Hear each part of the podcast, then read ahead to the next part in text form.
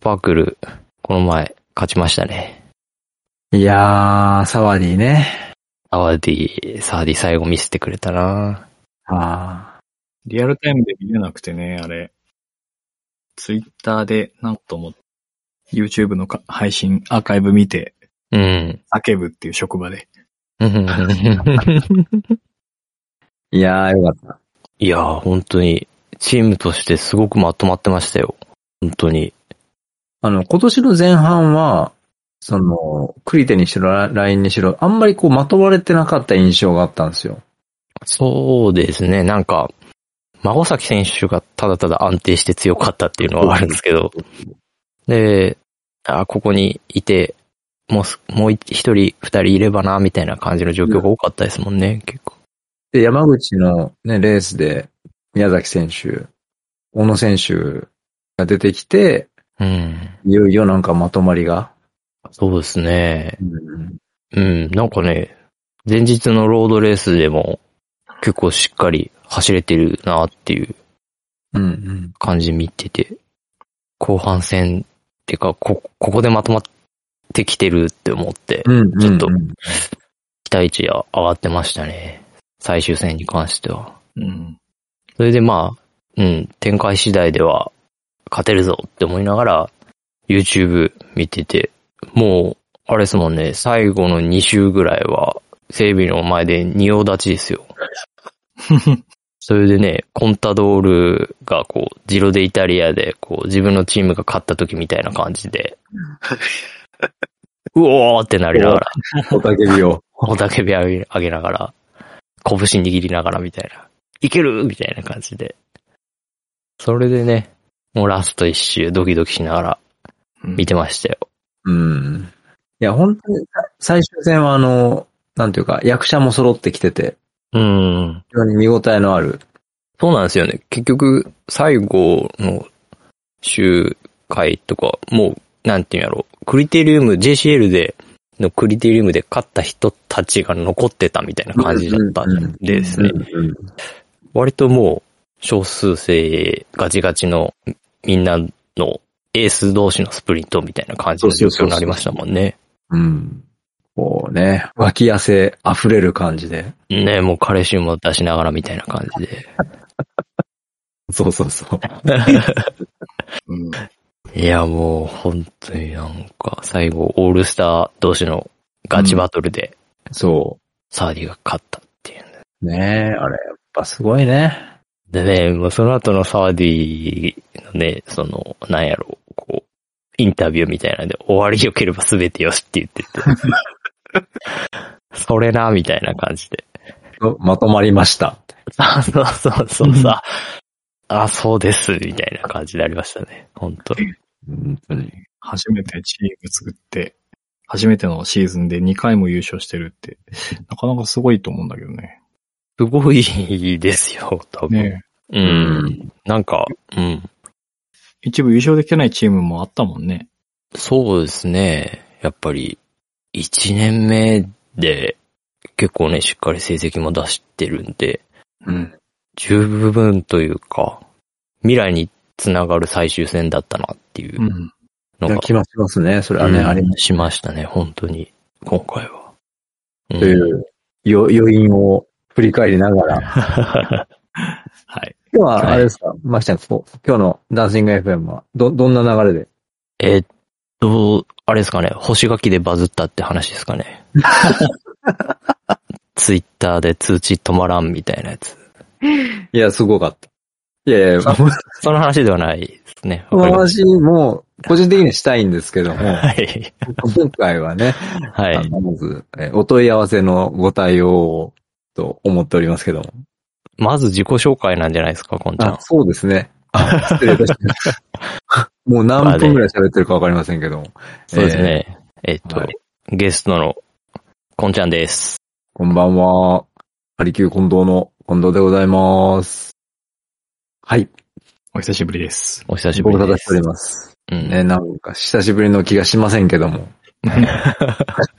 確かにそうですね。もうあの、レースごとにね、LINE でやり取りをしてるっていうね。そうですね。もうね、バズの連絡がコンちゃんから来るっていう ね。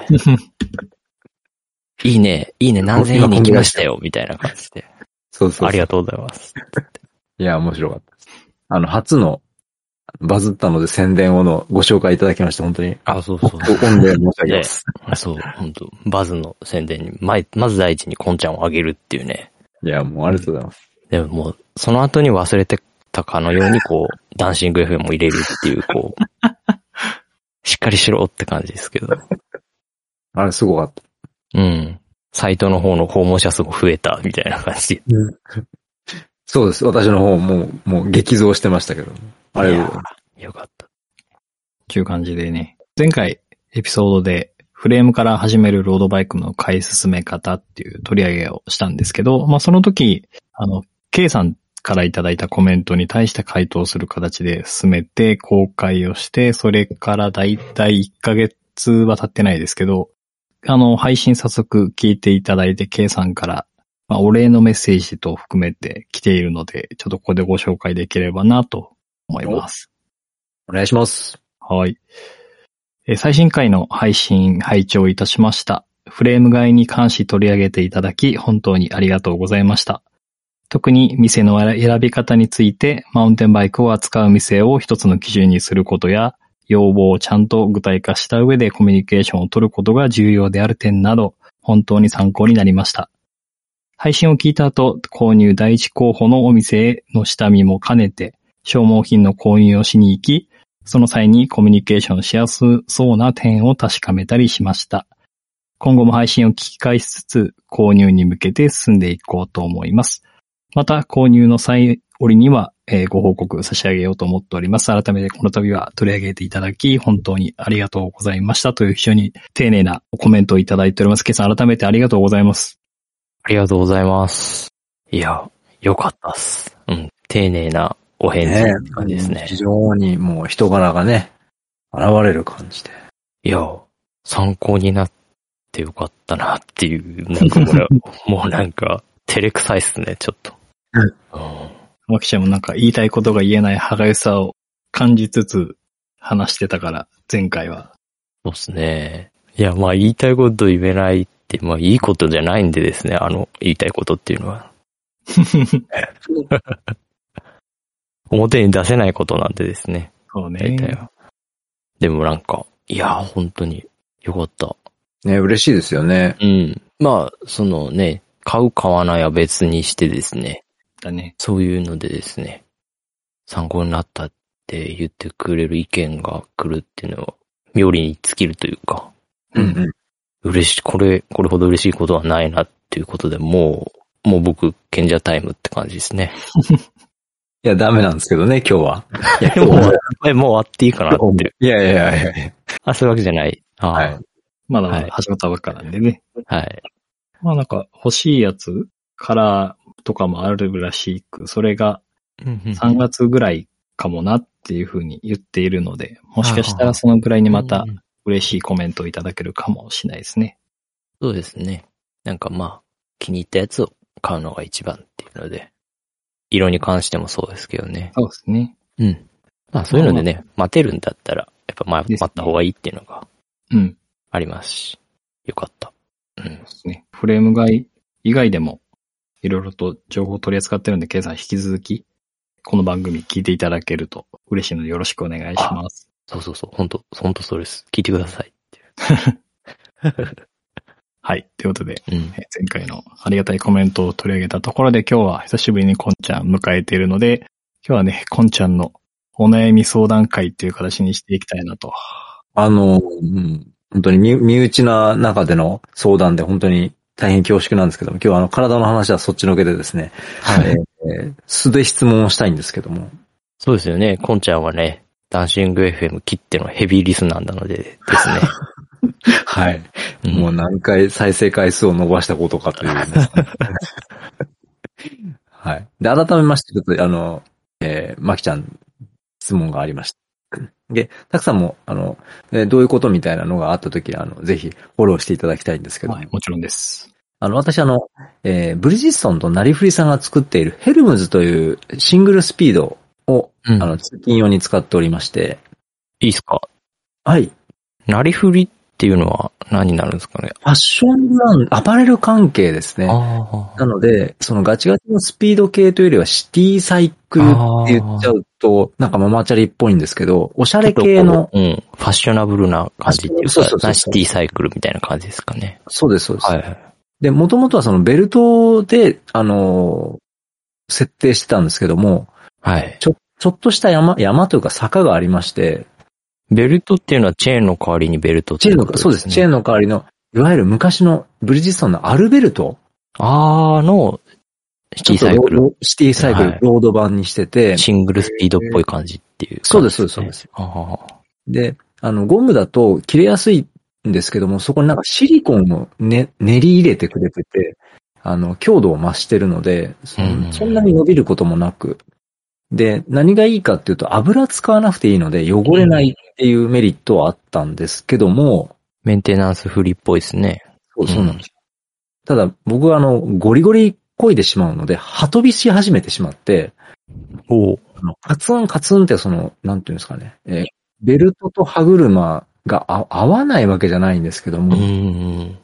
それをまあ、ショップさんに持ってったら、あの、ちょっとかけすぎだなので、もうちょっとこう、穏やかに乗りましょうって言われて。そうパワーよりケイデンスでみたいな感じですよね。そうそうそうそうでもそれは、まあ、わかりましたなんだけど、つい、なんかこう、信号が青になると、おりゃーってこうやってしまうの で、歯飛びが激しくなって、チェーンに戻したんですね。はいはいはい。まあで、そんなこんなでこう、えー屋根があるところにまあ置いてたりもするんですけども、えー雨に当たったりして、まあそうですね、通勤で使うっていうところでですね。そうなんですよ。うで、んえー通勤用に使ってって、まあ雨があったり、あるいは、えーっと、もう完全に雨の時は乗らないんですけども、うんまあなんじゃかんじゃ言って、放置してるわけではないんですけども、まあベアリングって言ってハブのところがちょっとこう、水が染み入ってし、染み入ると同じ意味ですね。えー染み込んできてしまってうんうんうんて、どうも錆びているということで。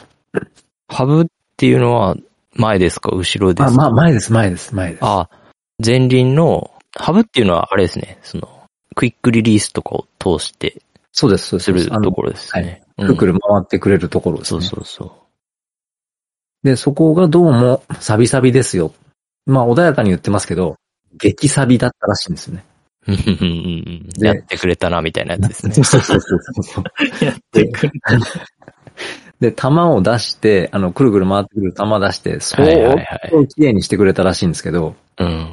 ずーっと赤サビが出続けるっていう。ああ、わかります、わかります、わかります。やってくれたなってやつですね。はい、やっちゃいました、すいませ。うんんって。いうこと で、で、はい。あの、あ、な、玉、玉圧、圧入れ、なんか、その、なん圧かちょっ入と。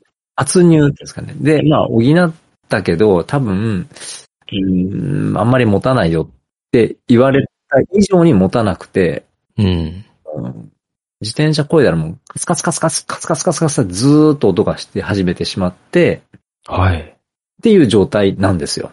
ここでですよ。ここで、今、前振りが今までで、ここで、はい。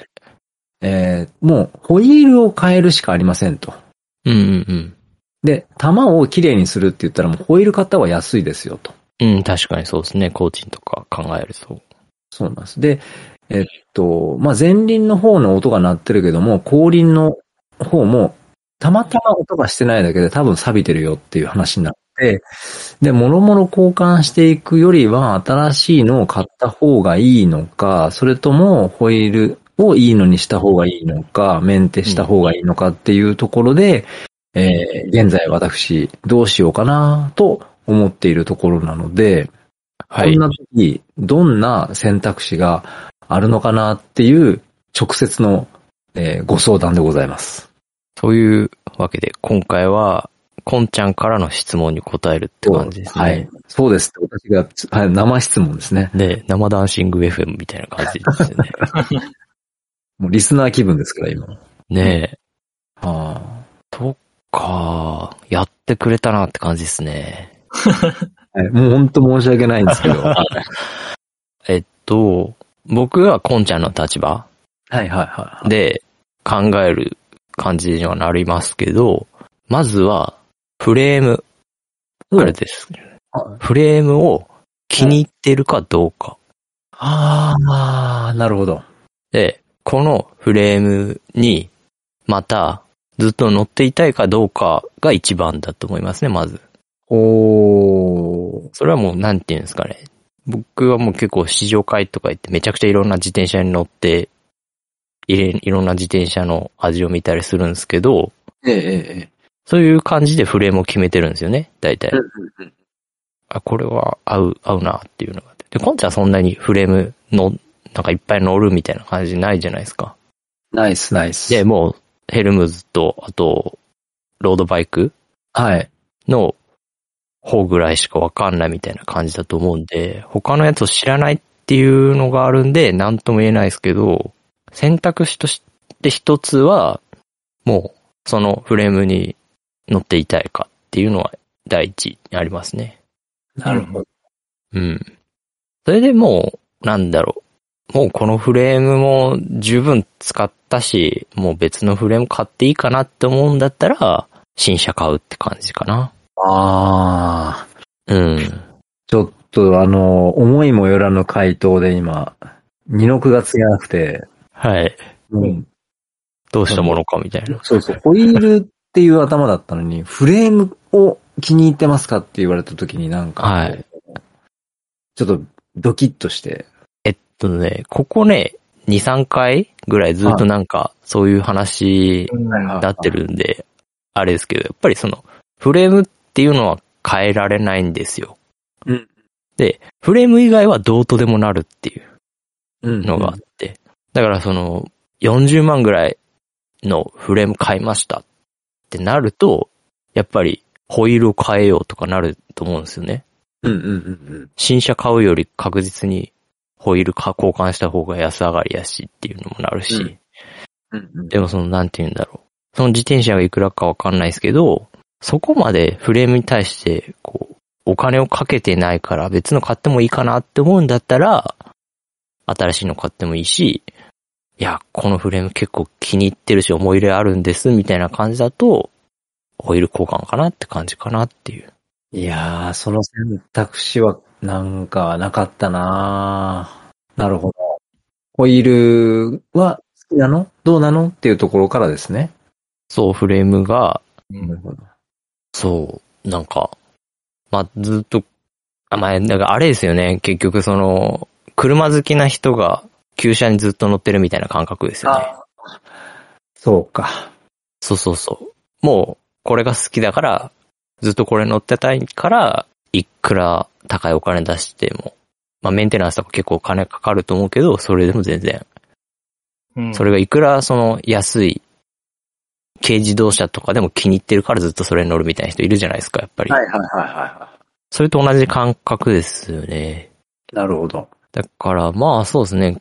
で、別にそのフレーム自体が死んでるってわけじゃないんで、うんうんまあ新しく別の自転車買って、その後にちょっとお金が余裕ができたから、ホイールをヘルムズ用のやつを買って、で、二台体制にするっていう方法もできるんですよね。あそしたら片方がメンテナンスに出してる時でももう片方乗っていけるっていうのがあるし。ー、なるほど。そう、それが結局その新しく自転車を増やす時のメリットの一つにもなるんですよね。はあ。そう、もうこの自転車乗らないから売ら売ろうみたいな感じの人もいると思うんですけど、やっぱり残しておくことで得られるメリットっていうのもある。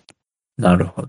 そう。だからその自転車好きの人ん家にフレームがぶら下がってるとかあったりするじゃないですか。はい。余ってるフレームがあるみたいな。そ、そんな感覚ですよね。今もうまさにそれを考えてて、うん。それってあの、沼へようこそみたいなところだなと思いながら今聞いてて、フレームを置くスペースはないぞと思って今部屋をぐるぐる見てました。ま あ、あれじゃないですか。テレビの裏側とかでもいいんじゃないですか、サイズ的に。テレビの裏側に別のものが入ってるんです よ。それがもう、あの、玄関の裏側にこう貼り付けるみたいな、オブジェみたいな。オブジェみたいなね。そうそうなそるう。あのいやーでもそういうことか、世の中の。なんでこんなぶら下がってんのってそういうことなんですね。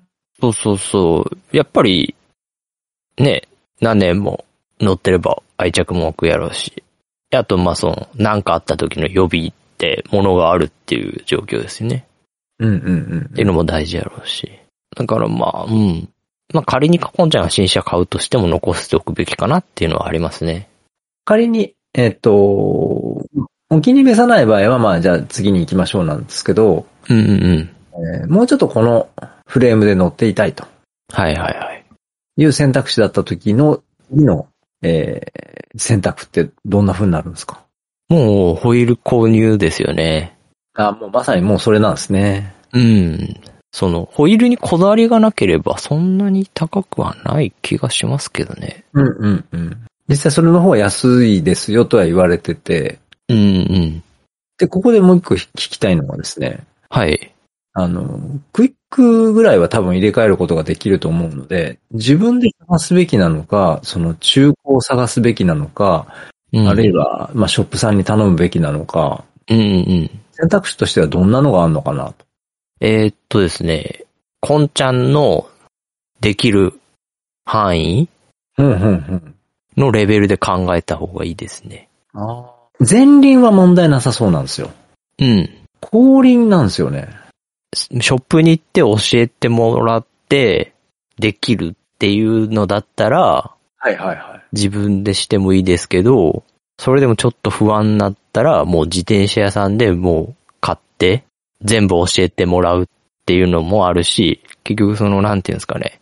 ちょっと自転車屋さんに甘える形にはなりますけど、うんうん。その後の、こんちゃんでもできるメンテナンスみたいなのを聞くって感じかな。ああ。日常的なね。なるほど。うん。例えばその、どの辺に気をつけるじゃないけど、何ヶ月、要は半年に一回は持ってきてくださいみたいなんとか、うんうんうん。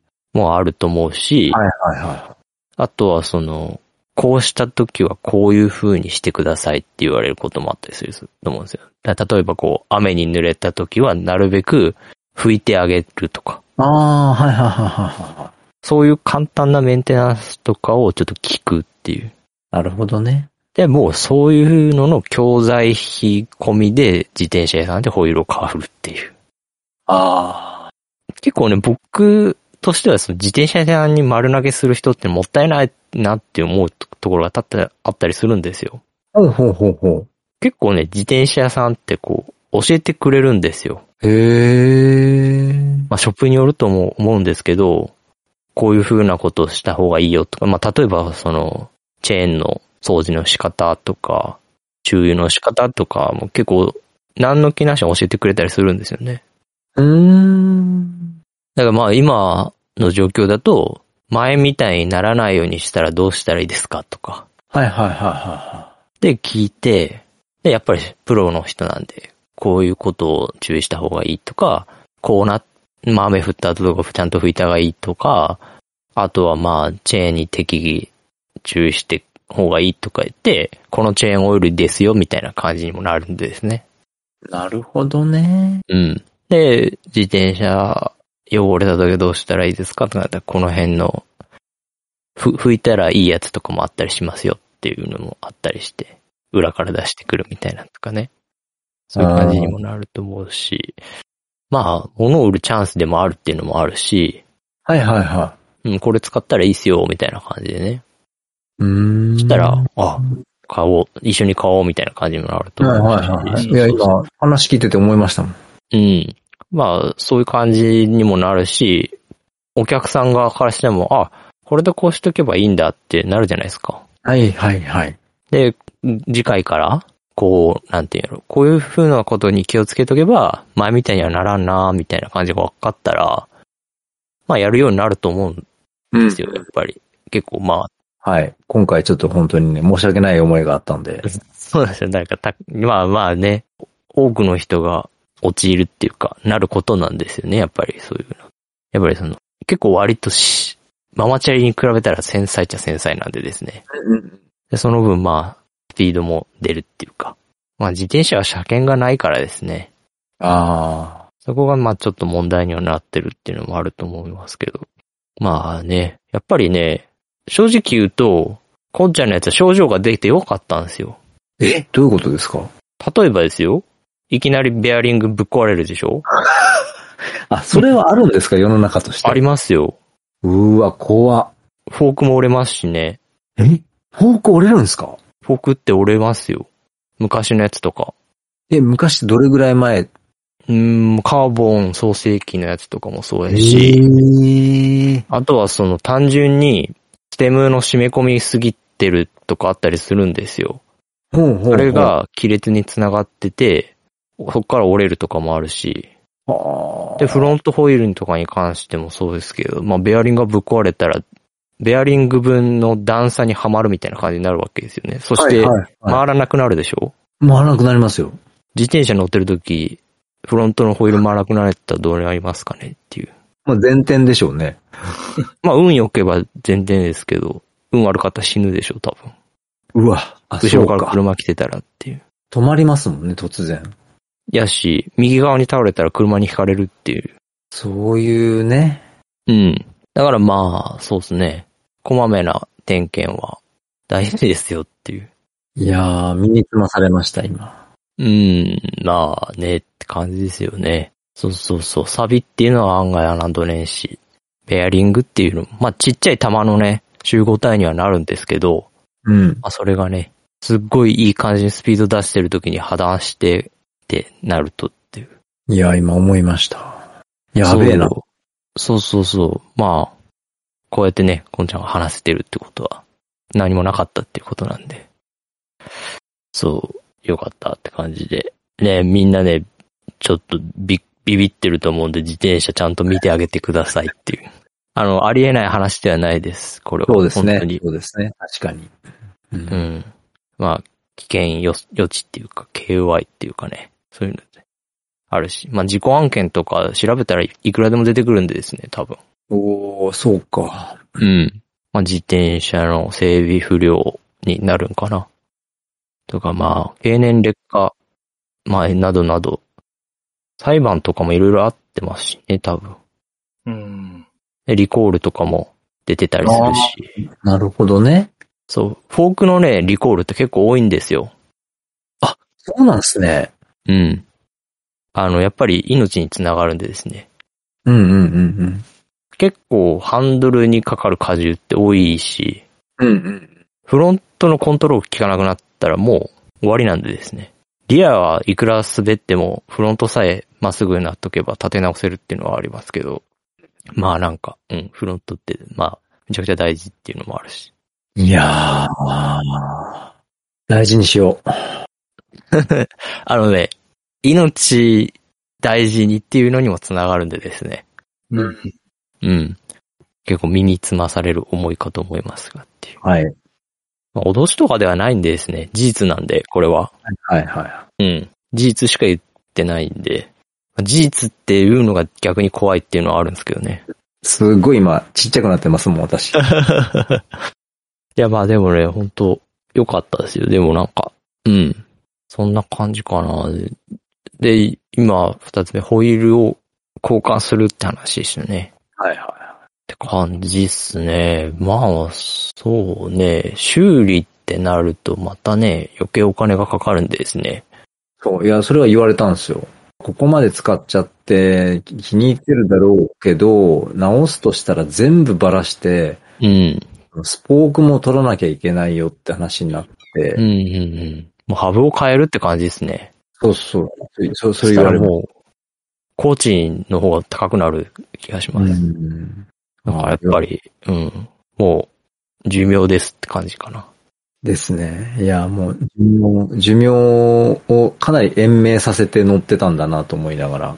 そうですね。無理やり感はありますもんね。もうロードバイク始めて10年経つんですけど、うんうん。完全にど素人だったなという感じですね。そうですね。まあ、素人は素人でもいいんですよね、ずっと。その辺に関して。ただ、素人なりにやるべきことっていうのもあるっていうか、やっぱり定期的なお店に行って点検してもらうとかね、っていう、まあ、オーバーホールとかもそうですけど、なんかやっぱりその辺ね、やった方がいいかなっていう気もしますもんね。しかも、こんちゃんみたいにね、毎日乗るんとかだったらね、やっぱり大事なんですよ、その辺って。いや、思いました。うん。あの、タクシーとかが毎日点検するみたいなのと一緒ですよね。うん、うん、うん、もうなんか、そう、毎日使うやつに関してはもう一番使われてるんで、 一番ダメージがいってるっていうのもあるんで。いや、ちょっと甘えてて、昨日動いたから、今日も大丈夫でしょうみたいにね。ああ、そうそうそう。もう、わからんこともないっていうか、やっぱり、やっぱそうなっちゃいますもんね。どうしてもね。で、まあ、そうなって、まあ一回冷静になって見てみるっていうのも大事かもしれないですね。う。うん。そういう風にね、こいつ、前、いつ点検したっけとか、うん、うん。あ前いつ注意したっけとか、そういうので振り返ってみて、全然記憶にねえとかだったらちょっと気をつけた方がいいかなっていうのもあるし。いやー、もうズバリそれですね。人間と一緒じゃないけど、定期検診みたいな感じですかね。そうね。そう、もうね、いい大人になってきたら定期検診でビクビクするするってこともあると思うんで。そうやね。そうそうそう。そういうのに近いですね。その、お店で点検してもらうとか。え何事もなかったらですね、お金もかかんないし、そんなに。注意だけで、なんか、いくらです、みたいな感じで。あ、そんなもんでいいんすかみたいな感じのこともあったりするし。そんな感じですね。いやー、ちょっとこれ相談してよかった。いや、よかったですよ、こっちも。結構、ごなんか、こんちゃんには申し訳ないですけど、いいネタになりましたよ。うん。いやいやいやう。ん。いかんね、これは。こんちゃんの語彙力がなくなってきてるっていう。だってもう今、今すぐちょっと今自転車見に行きたいぐらいだもんね。ね、だいぶ食らってますね。今、はい。もう割と趣味はうん。そうそう。目、目に見えてわかるじゃないですけど、もう声聞くだけでわかるって感じですね。トーンが全然ね、ちょっとあ上がれない感じ。うん。いや、でしかも、も本当うん。収録今、雨降ってるんですよ。そで、この雨がまた、あの、なんていう、染み込んでんじゃないかと思うと。なんかう。不安が気が、付かなくなってね不安に不安が重なるっていう。そうそう。そう、いやそういう時に、あれですよ。二代目があるといいんですよ。なるほどね。そう。そしたらまあ明日も全然こっちで通勤に使えるけ、こっちはちょっとホイールが届くまで乗らないでおこうみたいな感じもできるし。いかんいかんいかん。今、もう完全に今、沼の方に、沼の方に入ってましたけど。 まあでもね、あるといいと思いますけどね、わかんないですけど。まあその辺はね、お財布事情との相談でって感じにはあるけどね。もし、こんちゃん、あれ、そのなんていうんやろ、この自転車に乗らなくなるってなったら、どういうのを考えてたんですか次の自転車。え実際、あの、通勤でしか使わないっていうのがもう決定してるんで、そ、その、なんていうか通勤用はですね。うんだ。からもう、私もうシングルスピードうん。のみですね。ああ。で、なん、なん、シングルスピードへのこだわりは何なんですかその、その、メンテがいらなく、少なくて済む。ああね。逆にね。はいはいはい。で、前はですね、あの、クロスバイクで走ってたんですけど、はいはいはい。乗ってから帰ってくるまで、ギアを一切触ってなかったんですよ。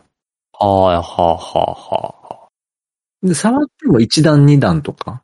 で、あ、これいらんわ、と思って、うんまあ、シングルにしようと。ああね。ああ、面白い、その考え方。いいっすね。いや、結構ね、シングルスピードっていいいいんですよ、個人的に。ほう。ギアに頼らないっていう。はいはいはい。まあ、その、要はむ昔あったピストのブームの時もそうだったんですけど、はいはいはいまあ、あれはね、ちょっとトリック気味なところが多かったんで、あれですけど、なんかね、通勤とかで使うにシングルスピードは、その、要は、ペダリングの練習にもなるんですよね。いや、な、なってると思うんですよ。そう。で、信号ダッシュが結構インターバルの練習にもなるし、うんうん。で、巡航するときにハイケイデンスの練習にもなるでしょそう、そうなんですよ。スピード出そうって思ったらめっちゃ回さないといけないっていう、ギアがないんで。そうそうそう。もうね、回すしかないからですね。そうそうそう。そしたらね、おのずとね、回すようになるんですよね。そもう、あ結構、その、なんて言うんだろう。ペダリングを練習するのに、やっぱりピストっていうか、そのシングルスピードとかもそうですけど、その辺がすごくいい教材というか、う。それはですね、なんかすごい感じますね。うん。あんまりね、周りに乗ってる人がいないっていうのがあって、こんちゃんぐらいな感じなんですねそ。うなんですかそうそうそう。だから、結構シングルスピードの良さみたいなのを。いや、いいっすよ、シングルスピード。いや、めっちゃ楽で、楽っていうか、うん。あのー信号待ちで、なんだろう、同じ方面に行く通勤されてる方がいたら、うん。やっぱ、スタートはおた私の方が早くなりますもんね。おーうんギア重いと、向こうもすごい疲れるし、ギア軽くしてると、もうどんどん差がつくし、で、うん。まあ、別にレースしてるわけではないんですけど、まあ、確実にインターバルトレーニングですよね。漕ぎ方をいろいろ考えますね。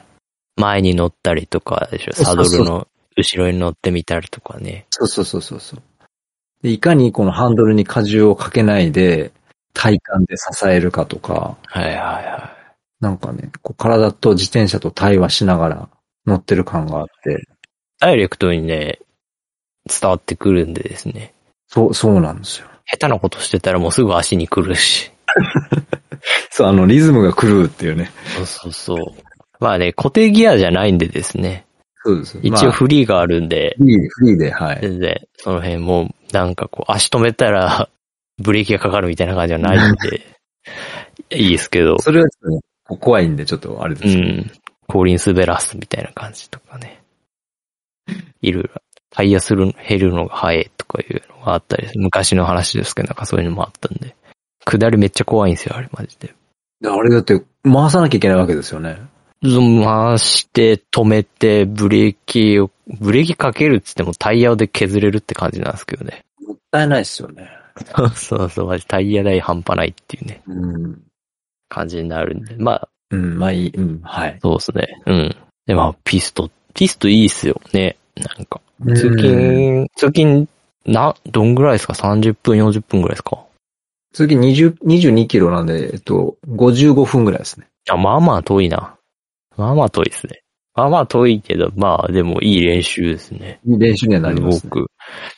コンちゃんの体体幹の太さが納得できました。確かに。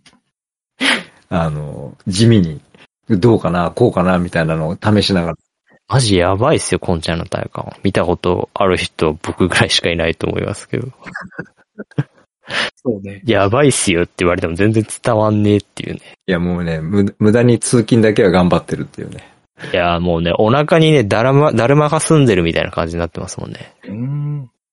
腹圧使い。し、素人にしては、まあまあ、の方で、やばいっすよ。もうなんか、荒城ゆきやか、こんちゃんかいやいぐらやいいのやいや体感ですよ、マいジやで。、それはですね、なんだろうな。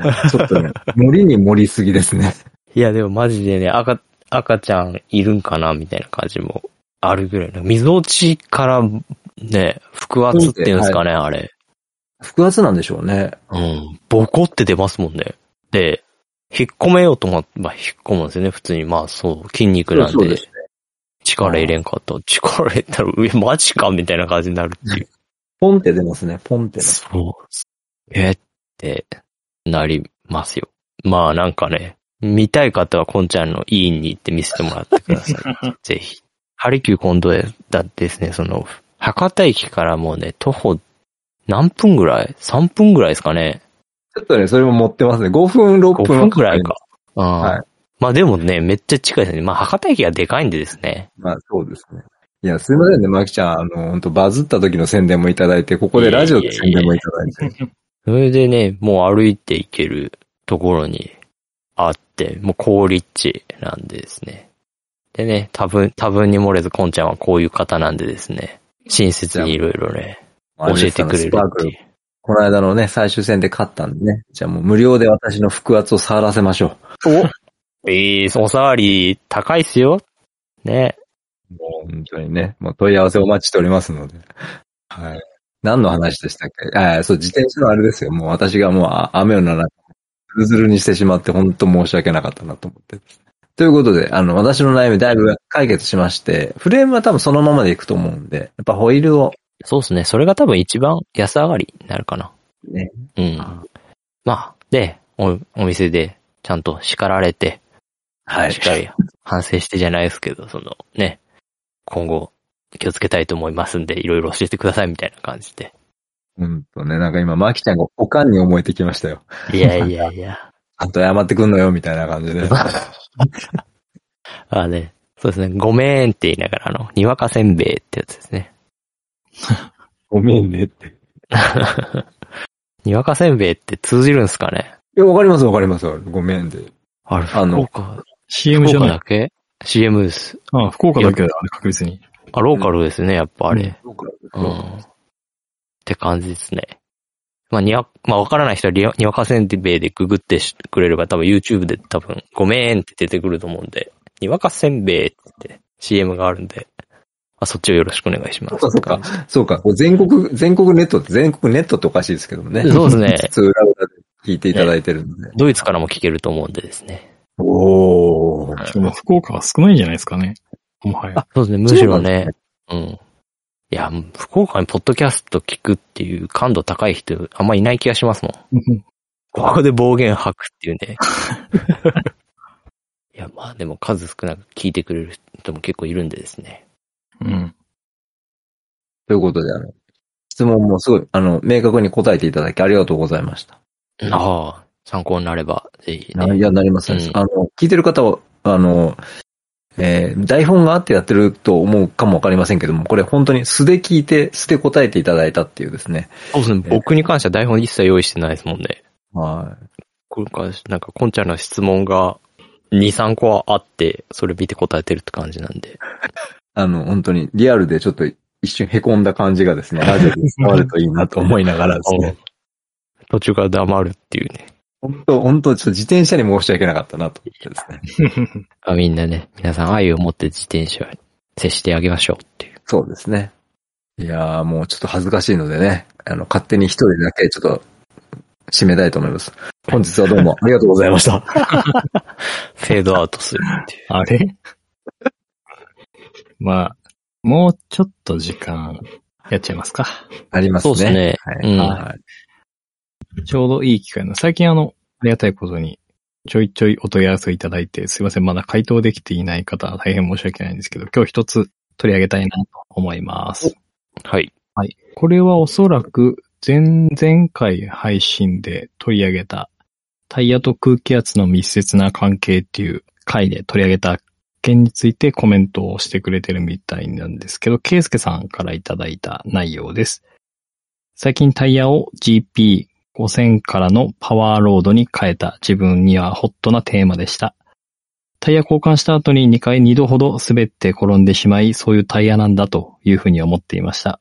しかし、今回の配信を聞いて空気圧を今までずっと7.0バーで入れていたせいなのではないかと思い、0.5バーぐらい下げたところ抵抗が増えることなくグリップが増している感覚が得られました。そこから0.1バーずつえー変えて満足いく乗り心地を手に入れられました。ありがとうございます。また、今回の内容で、マキンポさんは前輪ブチルで後輪はラテックスのチューブにしているとおっしゃっていましたが、これはなぜなんでしょうか良ければ使い分けている理由を教えていただきたいです。それではこれからの配信も楽しみにしております。不安定な社会情勢ですが、どうぞお体ご健康を気をつけてくださいということでコメントいただきました。ケイスケさん、改めてありがとうございます。ありがとうございます。なんていうか、ダンシング FM リスナーの方インドはの高さ。ね、できた方が多 い。本当に。こういう最後のね、健康への気遣いとか、あなたできますかって言われてできないですもんね。ねはい。パッと出てこないですね。そうですね。皆さん、最後の一言が素晴らしい。そう、本当に。なんか、うん。ももっと、もっと大人にならないとな、じゃないですけど。やってる側がね。 そうそう、そう、日々勉強だなって思いながら。ででも勉強になりますって感うじんで。うんそうですね。この時あれね、大会でいっぱいなんか落車が出てたっていうのをきっかけにして、空気圧の話をしたんですもんね。うん。そうですね。みんな、なんかね、やっ空気圧変えてね、こういろいろ試してみてよかったとか、あとまあ、そうですね、なんか滑ってたっていうので、やっぱりそのタイヤを交換して、今まで通りのタイヤの空気圧でちょっとこれ違うかもな、みたいな感じのことを思ったってことですね。これ聞いてくれてですね。それで試しにタイヤの空気圧変えてみたらよかったっていうのはそう。まあ、よかった。こっちとしてもよかったですね。で、前のね、前やったのっていうか、要は、今使ってるタイヤがこう、ゴミ扱いになる手前みたいな感じだったってことですもんね、結局。う。うんん。なんかこれめっちゃ滑るやん。もう怖いけど使わんめ、みたいな感じになるってことですもんね。いや、よかったよかった。いろんなところでよかったっすね。ねえ。で、マキちゃん、この質問はどうなんですか前輪ブチルで後輪をラテックスチューブにしてる理由えっと、そんなね、大した理由はないんですよ。ほで、えっと、僕がまあ今、現状使ってるのはリムブレーキなんですよね。うん。で、えっと、カーボンホイール前後。で、カーボンのホイール使ってるんですよ。で、カーボンのホイールって結構ね、こう、熱を伝えやすいっていうのがあるんですよね。チューブとかに。う。はえい。熱伝導性が高いって感じかな。で、気づいてない人は気づいてないと思うんですけど、まあブレーキをかけると熱が発生するんですよ。うん。まあその摩擦で止まるじゃないですか、自転車って。はい。そうすると、動いてるエネルギーを止めるっていうことは、どっかにエネルギーが変換されるんですよね。うん。うん。まあ物理的な話になるんですけど。で、その変換される先が熱なんですよ。うん。まあ、要はヒーターとかって一緒なんですよね、それって。まあ、なんかちょっと変な話になってきましたね。すいません。なんか。全然聞きたい聞きたい。で、まあ、急勾配の下りとか下っていくと、まあ雨降ってる時とか、ブレーキ面にこう、水が当たると、湯気がふわーって出る時とかあったりするんですよ。うんうんうんうん。熱なんでですね。で、それで、まあ、要は、アルミのリム、まあ、いわ一般的なホイール、アルミのホイールのブレーキより、カーボンの方が、その熱の伝わるスピードが速いんですよ。うん。アルミはじんわーって伝わっていくとしたら、カーボンはもうすぐパッと伝わるって感じ。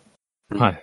で、その、パッと伝わる熱がどこに行くかって言ったら、チューブに行くんですよね。ええ。チューブっていうのは、要はまあ、まあ、ブチルもそうだし、ラテックスもそうだけどですけど、ゴムなんですよ。で、うゴんムって、ライターとかで炙ったらわかると思うんですけど、熱を加えたりすると、まあ、切れたりとか、うん溶けたりするじゃないですか。っうんうん。ていう状況が起きるんですよ。で、自転車も一緒で、前輪のブレーキをず、の方がかける割合が多いじゃないですか。うん。で、まあ、ずっとブレーキかけると、ラテックスだと、ラテックスが、まあ、溶けちゃってパンクするんですよ。マジか。そう。で、ブチルだと、あの、なんていうんですかね。合成ゴムなんで、熱に強いんですよね。うん。天然ゴムじゃないんで。だから、その、なんていうんですかね。僕、今、カーボンのホイールに、前にブチルつけてる理由っていうのはそういうことになるんですよね。ブーレーキの割合が多いフロントは熱で溶けにくいブチルチューブをつけてるって感じですかね。ああ、なるほど。本当は、あれなんですよ。そのなんだろう。ラテックスチューブつけたいんですけど、乗り味がいいんでですね。ううん。だけど、そういう理由でブチル、仕方なくブチルにしてるって感じです。うん。で、リハは大丈夫なのかって言われたら、まあ大丈夫じゃないっちゃ大丈夫じゃないけど、大丈夫なようにしてます。どういうことですかリアを長いことをブレーキするっていうことは避けてるって感じですかね。あそうそうそう。まあ、前なら、後ろ3ぐらいな感じで。で、適宜離すって感じかな。うーん。で普段乗ってて、まあレースとかじゃないんで、全力でブレーキかけるってことないじゃないですか。うん。前後フルブレーキングみたいな。うんうんめっちゃ滑りそうっすけど。うん。うんうん。まあ、そういう状況にならないんで、まあ、そういう状況になったら多分パンクすると思うんですけど、じゃあまあそういう状況にならないんで、まあ、えーっと、その組み合わせで、まあもうかれこれ5、6年使ってますけど、リアはパンクしたことがないです。ええ。うん。熱とか、異物、まあ異物とかも刺さってもないけど、うん。全然パンクしたことはないんで、大丈夫ですって感じですね。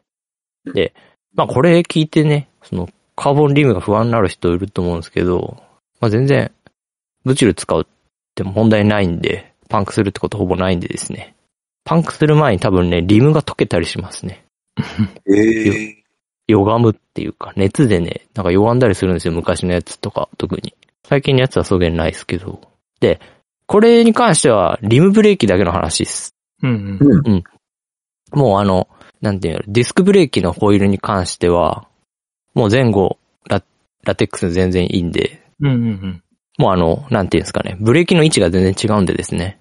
うん、うん、もう熱がこもるとかはないんで、リムにね、確かに。熱が伝わるってこともないんで、あその辺は心配しなくていいですね。なんだてっきり振動対策とかそんなのかと思ったら全然違った。そう、いや、リアはね、振動対策ではあるんですよ。おもうラテックス使ってたら楽っていうのがあって。ちなみに、えラテックスが1個しかない場合、チューブが、うん。前輪と後輪どっちの方が振動は抑えられるのかフロントじゃないですかな。あやっねぱ。そうだよねう。ん。構造上。まあ、フロントの方が多分近いんでですね、手に。うんうんうん。